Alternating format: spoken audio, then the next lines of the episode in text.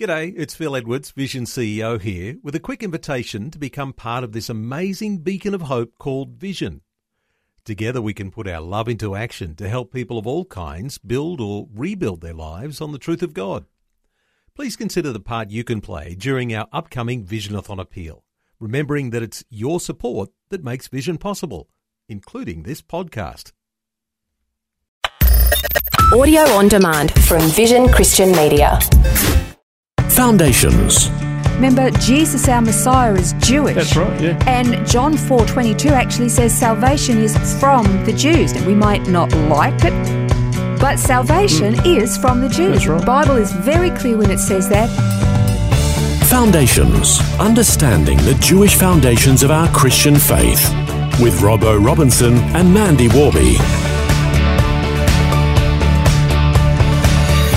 In this program, we're going to wrap up our series on God and man and their relationship with each other and how the plan of redemption for both Jew and Gentile is seen very clearly in the book of Ruth. And it's been really fantastic, actually, because it's when you sort of stand back and you look at the scope from Genesis to Revelation, the God's plan of redemption, his relationship with his people Israel, Christ's relationship with the church, the story of Ruth, the ancient Jewish wedding, you, you just see this panorama, this hmm. mosaic that's, that becomes incredibly detailed and, and complex. And you see this extraordinary love that God has for his human creation and how he has decided to redeem them. That's right. Well, there's uh, that relationship with God and man, really, that's uh, we see it in differing ways, like God with his wife Israel. Yes. Jesus with his wife, the church.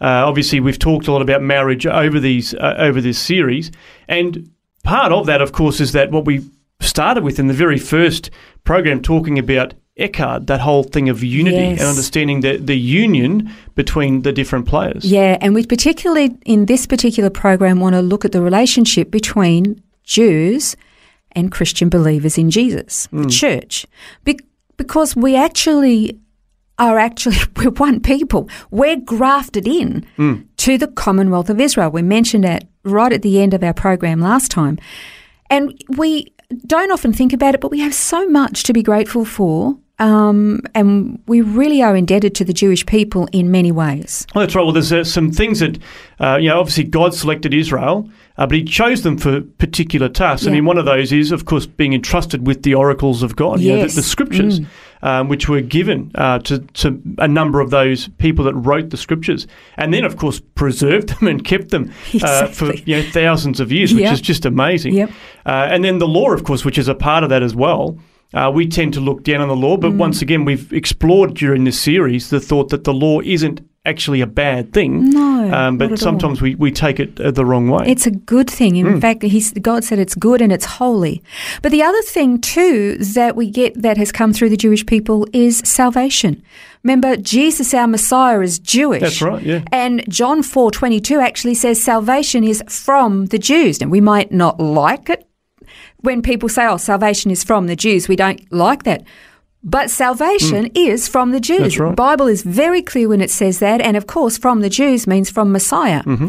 And then, of course, there is God's faithfulness to his people. We've learned so much about covenants and about God keeps his covenants with his people, and not because they deserve it. Most, all of the covenants, bar one, the Mosaic Law, were unconditional and eternal.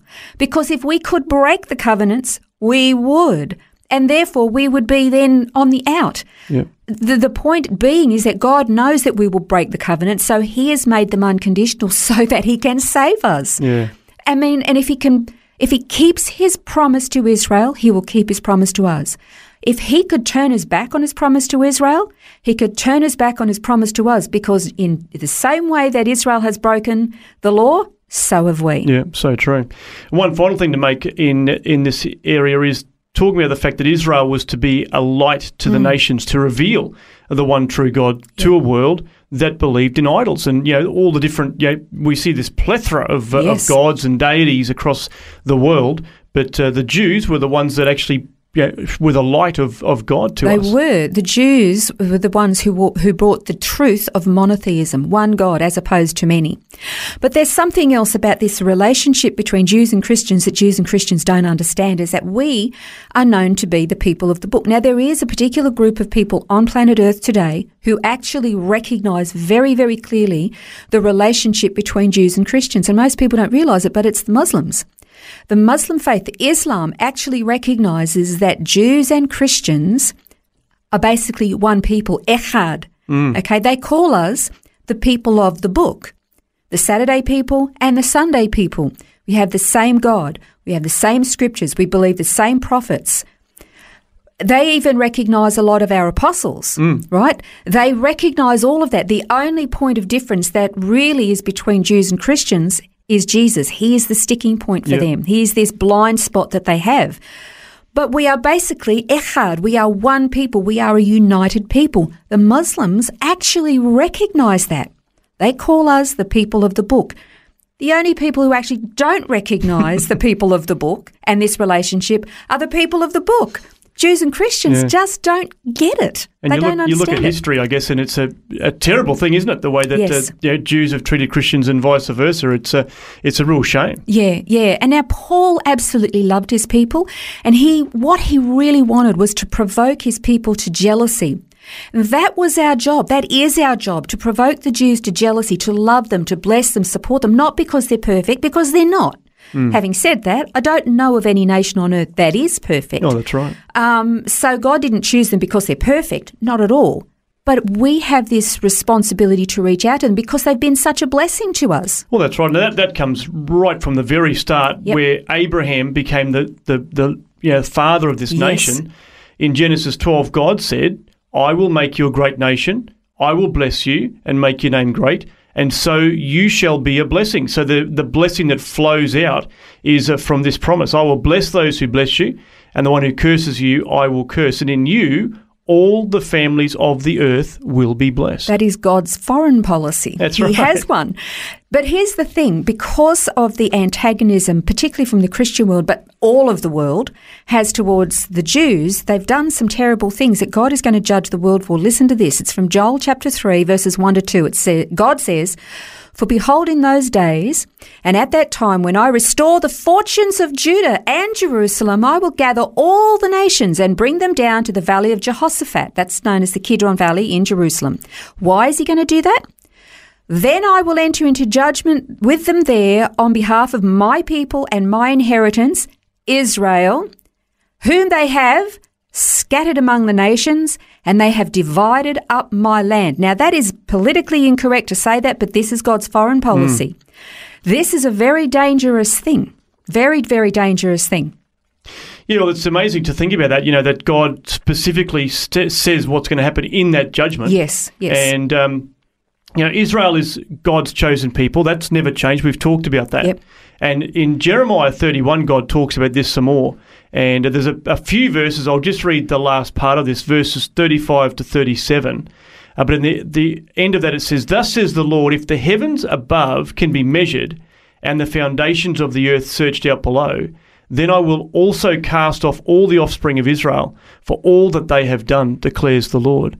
Now, the thing is, the fixed order of the heavens has never, ever ceased, and we have never been able to explore to the core of the earth. So, mm. therefore, God is not going to throw off his people, Israel. Mm. He will not do that. Because if he did, he'd be a liar and he'd be a covenant breaker. And Exactly. our God doesn't lie and he doesn't break his covenants. Now, how many different judgments do you think there are in the Bible at the end of all things? Because if you take them all as individual events, you go, okay, he's going to gather all the nations, he's going to judge them, send them off into their various places, then he's going to gather them all back again and he's going to do it again, and then he'll do it again.